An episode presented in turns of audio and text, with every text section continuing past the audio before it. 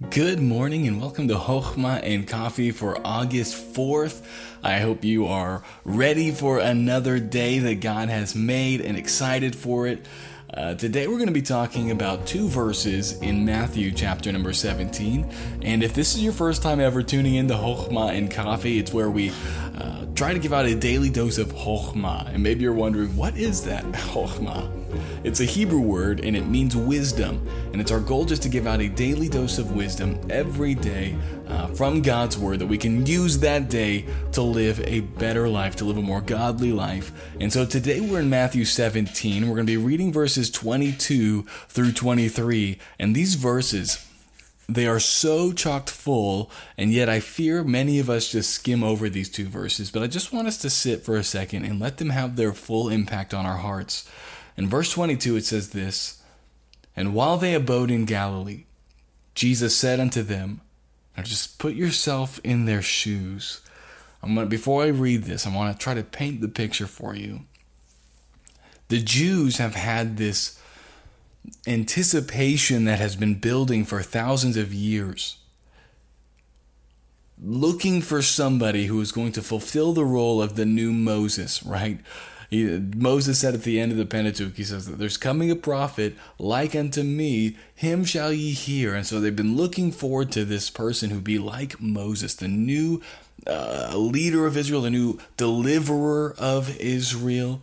They're looking for someone like David, someone who would rule and reign. They were looking for that Christ.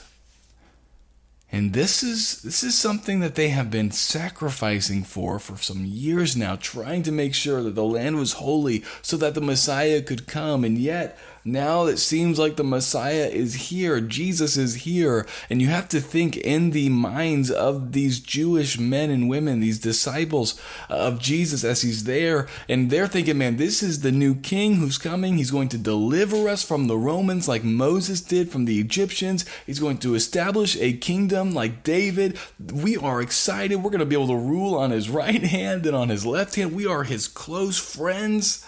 And then Jesus says these next words The Son of Man shall be betrayed into the hands of men. You think, oh, okay, wait, what? No, no, no. You are supposed to be the triumpher, right? You're supposed to triumph over everybody. You're supposed to establish this kingdom, and you're saying you're going to be betrayed, and men are going to have power over you?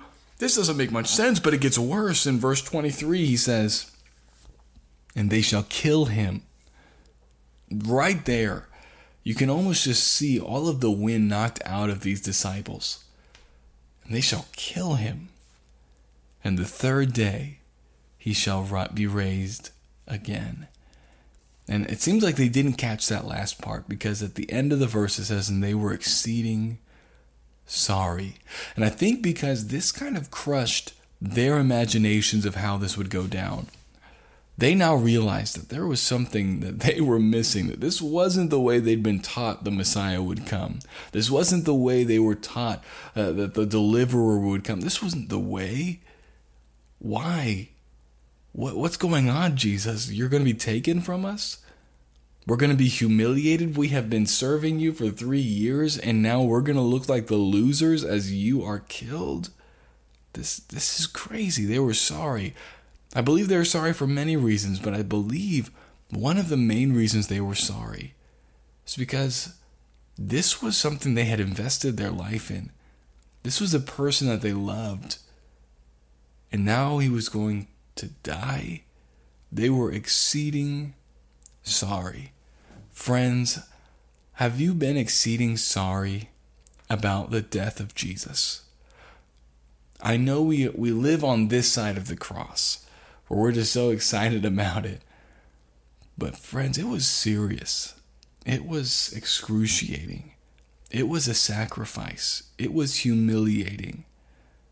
It wasn't something, it wasn't a badge of honor in the world's eyes. And I think sometimes we glaze over what really took place there. Friends, it was my sin that put the nails in his hands. It was my name. It was my sin that put the scars in his back. That was the cost of my sin. But this is the beauty Jesus willingly died. He willingly did it because he loves me and he loves you. And I want you to be reminded of that today. Maybe you have guilt that is hanging over you, even as a believer. Remember the love that Jesus showed on that cross and the suffering he did just because he loved you. There's someone that loves you more than you can imagine. But he didn't just die. Three days later, he rose from the dead, conquering all of our sin, conquering death, and offering new life to all of us. And if you're a believer, you now walk in that newness, that new, powerful life. And so be thankful for that today. Be excited for what He has for you today and live for Him today. If He would die for you, would you please today live for Him? And I'll talk to you tomorrow.